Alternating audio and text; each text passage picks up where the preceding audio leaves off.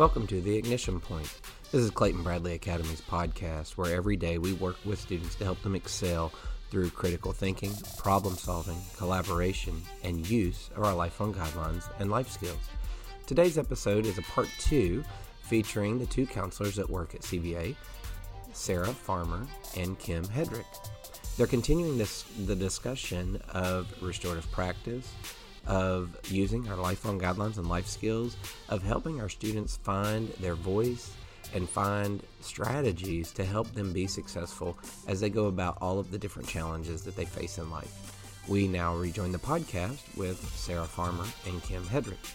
And so, um, as we're dealing with, with students and, and uh, life skills, lifelong guidelines in the classroom, and, and that peer to peer conflict, sometimes peer to teacher conflict uh, that takes place, um, and sometimes it's even peer to, or it's even student to maybe their family conflict of something that's going on.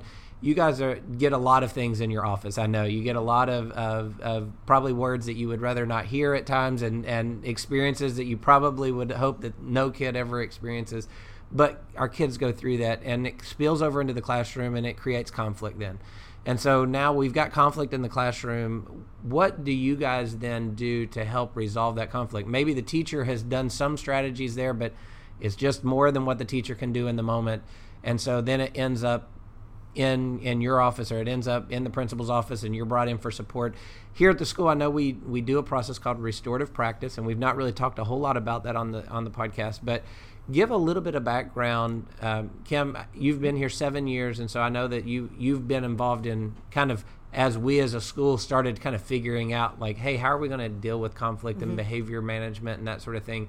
And we landed on restorative practice, but then Sarah, as you were brought in, you had already done a lot of the restorative practice and been doing that for years as well. So it was a nice fit. Uh, and so we're going to bounce back and forth here a little bit with restorative practice. But what what do you feel like restorative practices role is and why why as a school is this the thing that we're we're doing as opposed to maybe some kind of discipline model of what many people think of in school of detention or suspension and those sort of you've done an action now you get a consequence and then you're right back in the classroom. Restorative practice really doesn't view it in that way. So give us a little bit of understanding of restorative practice and kind of how we use it here and, and what's the goal there?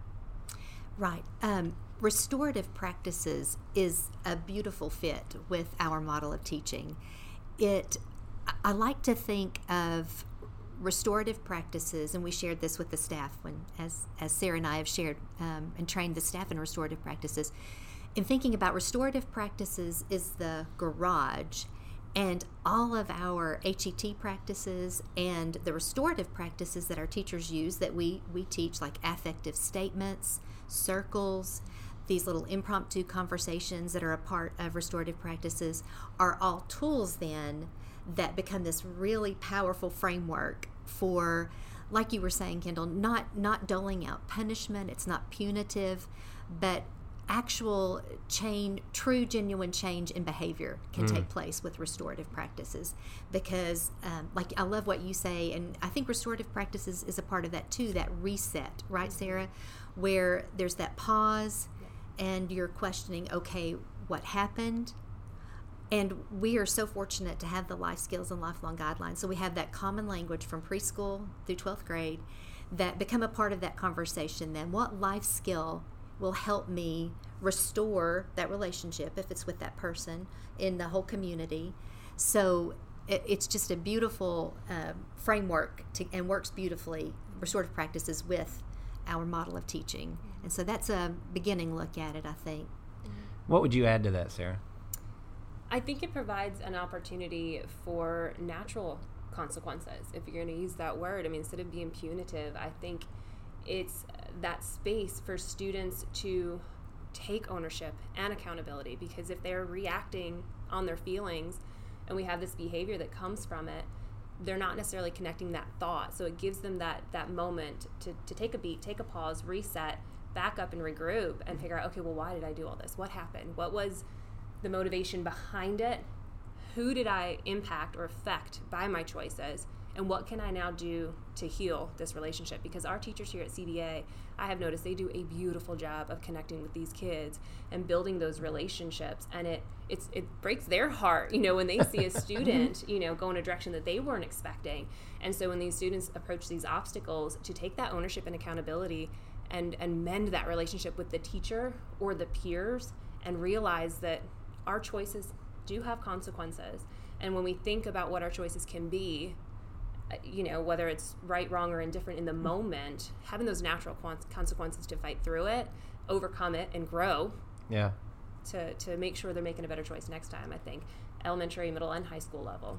And I know with my own kids as a parent, um, I think it's one of those when you hear about restorative practices and you go, oh man, that sounds so great, uh, until your kid is the one that was harmed, right? And so then it's like, no, wait, my kid got pushed down, and so I want a uh, punitive consequence to that other kid that pushed them down, uh, yeah.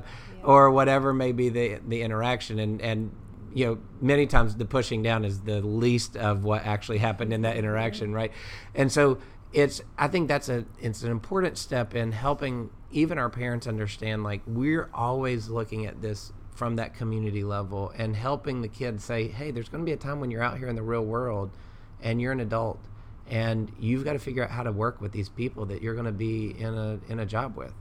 And so you want to have some strategies to be able to express yourself, to be able to figure out how to get through this conflict that we're having so that we can continue on and work and do whatever it is that I'm paid to do or whatever it is that I'm that I'm here for right now that takes on then another lens. And and i've had my kids on both sides of this. I've had my kids in situations where they were the ones that were harmed and it is that gut reaction of like well how is that kid getting their uh, reward uh, from this? But i've also had my kids on the side of you know they don't always do things that are right either. And it's like okay you've got to own this now and take responsibility for your actions and how that affected the community um, and that's a tough conversation to have as a parent with my own kids because they don't always want to recognize their part in what happened. Um, and I know that's one of the things we talk about is is the first step is everybody has to recognize their their role here, right? Of what Absolutely. they did and and how that may have affected somebody else, um, or what somebody did to them and how that affected them in the moment, um, and then hopefully giving them strategies to come out of that on the other side. Um, and so we use restorative practice to help with sometimes that peer-to-peer conflict. We use that that restorative practice model to help th- them figure out like that they're part of a bigger community here. Um, so how does that then go back to that? I mean, I think it's a natural fit with how that goes back to relationships. But when you've used it with kids, how have you seen this really change that model from just you know kim both of you guys have worked in a lot of school systems with a lot of different models when it comes to punishment and behavior management and that sort of thing so how have you seen that be different here to say okay we're not just going to dole out the punishment and the you know the slip of paper that now you have detention or, or whatever to be something where kids are able to learn and grow and, and rebuild relationships or be able to figure out how to stay in the classroom? What what have you seen from that? I think an important part of that when and, and i hear what you're saying you know the if you're the parent of the offended right but when you when you think about it from the perspective that with restorative practices everyone's voice is heard. And that's what mm. we all want right? We all want to be heard. We all want to be seen. So part of this is going to the to the victim and asking what do you need what what needs to be done in order for things to be restored in order wow. for things to be made right. And so i think that's an important an important piece. And just to add on to that kim uh, going back to the victim and having everyone's voice mm-hmm. shared it then takes that victim mentality and turns them into a victor. Takes away the victim mentality.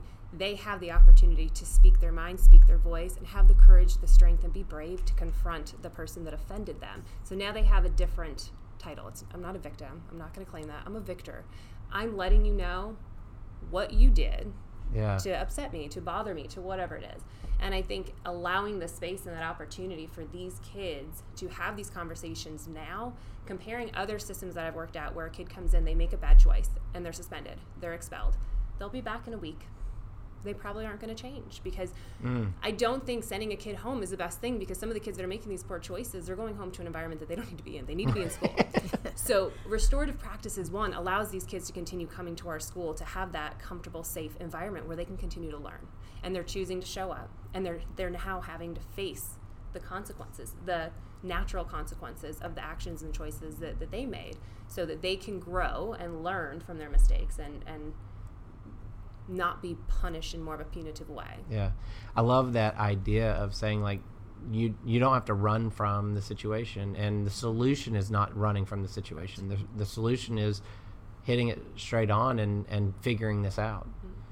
And even from a parent's perspective, like if you want to it's that feeling and that thought and that behavior triangle. Like you hear, "Oh, my this happened to my kid." Coming back your feelings, it's a responsive because that nurturing that parent you go mm-hmm. into you know parent mode and you want to protect your kid but as a parent, you know, then we step up and we take initiative and we have a conversation with whoever it is. Tell me more about this situation that happened to my son. You know, that's yeah. that's taking that initiative to again try and get more information um, to to empower the student, your student, to be able to speak their mind, use their voice, and then come together with all parties so that it doesn't because we are such a small school too we don't want to have a lot of broken bridges here we right. want everybody to get along and understand that you don't have to like me, but we're here every day and we have to work through this and, yep. and you know, be collaborative and be a team and follow these life skills and lifelong guidelines. Absolutely. And and I think that the thing that I hear you saying goes back to several conversations I've had with teachers of they view their role as helping students find their voice. Mm-hmm. Where they know that they can be heard when they talk and what they have to say brings value to the community that's another one of those man if we get kids walking across a graduation stage at after their 12th grade year knowing that what they have to say has value and they know how to say it they know how to express themselves they know how to work through conflict they know how to interact with their peers they know how to collaborate they know how to critically think they know how to problem solve. I mean how much better are they going to be in the next phase, whatever that mm-hmm. is. And, and that's a question that does come back from parents of like, well, are you really setting your kids up for the real world, you know, of using life skills, lifelong guidelines? Everybody doesn't use life skills and lifelong guidelines out there, right? We wish more people in our world use life skills and lifelong guidelines.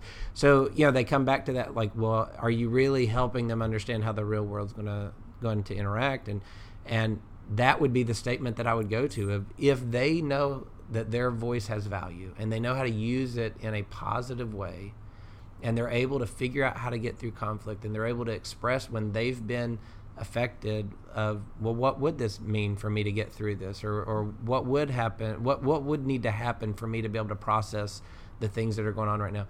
How powerful is that for them as an adult as a college uh, roommate uh, to people that that are going to be weird right? And and that you know a professor that I have to figure out how to interact with in college to get what I need, or or a, an employer that I have to be able to express myself once again, so that I feel like I'm heard at my workplace, and I feel like that I can uh, still bring value.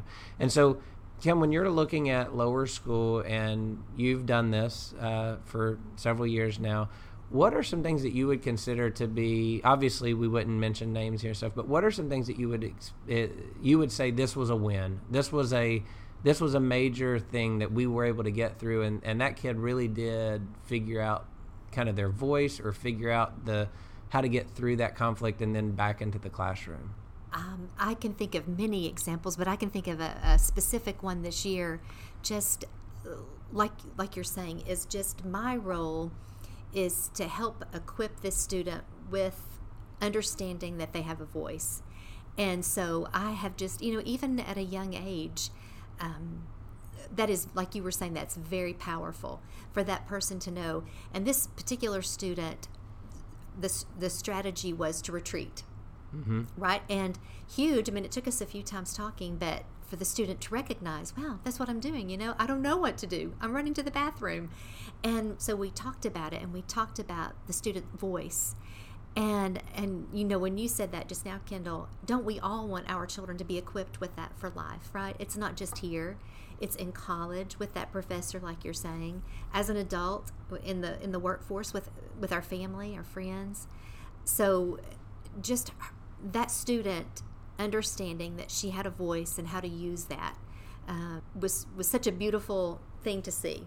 yeah. um, and her seeing the power in that and I've got I've you know one of my own personal kids is a is a runner uh, on that you know they retreat and it took us a while as parents even to figure that out so you know to say well you know the parents know their kids or whatever sometimes like we didn't recognize it at first and it was one of those in interacting with the teacher because here's the thing if a kid says they need to go to the bathroom as a teacher you let them go to the bathroom right like I mean I I learned a long time ago not to fight that battle like kid needs to go to the bathroom go to the bathroom but it was recognizing wait a second they're they're going to the bathroom every time X happens in the classroom.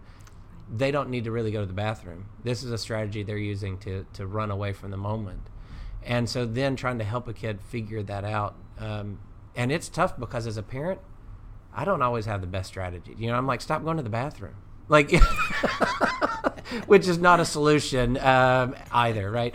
So that's a that that's a powerful moment to, for the kid to recognize wait a second this is why i'm doing this because i don't think we always understand right that's that kind of we talk about that that that primitive brain kind of takes over right so whenever we encounter something that we're afraid of we go into fight flight or freeze and for many people they the flight that's happening or the running away that's happening it's not something that they're consciously thinking oh i'm just going to leave this moment it's they're in the bathroom before they really did recognize I ran away from something and I just didn't want to process it. So I'm just going to sit here in the bathroom for 20 minutes while they're done with that. And then when I return, maybe I won't have to deal with it. And Sarah, I'm sure that you deal with this as well at, at the upper school level with kids. And, and maybe it still is running to the bathroom, but uh, it could be some other uh, either runaway strategy or freeze up strategy. I, we talk with our teachers about that of whenever you go and, and a kid goes, oh, I don't get any of this on the test that's really a freeze up moment. It's not a behavior issue, which is a lot of times what happens in in the teacher role of like, well, you need to you need to try harder or you need to do. It's recognizing what's happening in the brain right there is that they're freezing up. And so then they're going, I don't know any of this. And as the teacher, you're going, Yeah, you do. Like we I know you know this, but it's helping them get through that moment. So what are some things that you would you you have seen success with as well in that helping kids get through this, helping it through either restorative practice or just through strategies to say, okay, here's what's really going on. Let's put some words here. Let's figure out actually what's happening. How do we get past that, and then what do we do to see success? Yeah, so a couple things. Um, going back to, you know, the fight, flight, or freeze. There's also the fawn. You know, these teenagers. Um, I have come to find out that they actually do recognize that avoidance and they, they will act on it. They know it, they see it, they feel it, and so then they act. And sometimes their reaction is coming to my office, and that's where their flight is. They come and they're coming to me. And so I've had to try and, um, if you referring to like a specific situation, there's been a few times where I've had students come to me in avoidance of certain things are spilling over. They were triggered. You know, we have kids have these. Some kids have um, we call them ACEs, adverse childhood experiences, mm-hmm. and they're in the brain. And when something is triggered, yeah. doesn't matter what it is. Could have been something a teacher said, another kid said, in the middle of a test. If something comes up and that kid is triggered, the fight, flight, freeze, fawn, and they're gone. You know, and they, yeah. they're just not in that moment. They might still be in that chair, but they might not be learning. And so when they come and I can get them to see me, and we can work through that, and we can acknowledge and they recognize oh yeah, I avoided it. And let me tell you why. Yeah. We get to the root of the problem. Some of the techniques that I have used to help these students get to the root of the problem so that they can go right back to class, it's that voice. But it's the voice that they need to hear, and it's their own voice. Mm. And it's something as simple as positive psychology, self talk, positive self talk, having those affirmations of, I can do this, I can get through this. I believe in myself. I am amazing. I am smart. All these things that they hear from their parents and their best friends or the counselors or teachers, you know, all these people, they need to hear it for themselves. And sometimes when they hear it out loud, whether they journal about it, depending on the student, you know, right? Maybe the typical athletic male doesn't want to sit here and journal, but there are a few females that I've worked with. They're like, oh yeah, I haven't thought about that. And so again, that's meeting the kid where they're at, trying to get to know. Mm. What they like, what their interests are, who they are, so that as a counselor, we can connect with them on that level.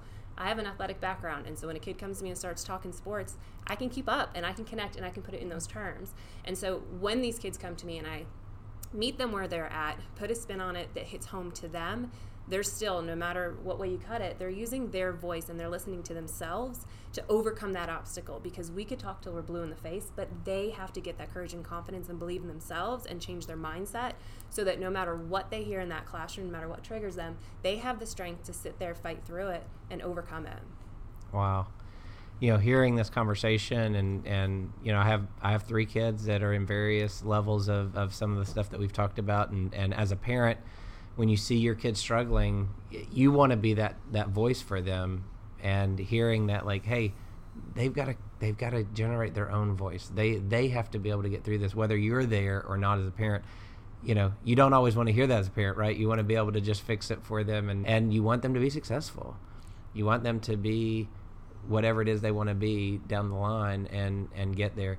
And so um, it's this has been a great conversation. We could continue to talk about more of the social emotional learning that takes place. Uh, you you brought up the adverse childhood experiences, which are so important in today's world of the ACEs of how do you get through those, and and how do you not let that define who you are, which is a huge part of what we end up doing in school of of recognizing yeah this has happened, but who do you want to be, not who is that just going to make you into, and so uh, I love that conversation. I'm sure we can have more of, of that down the line.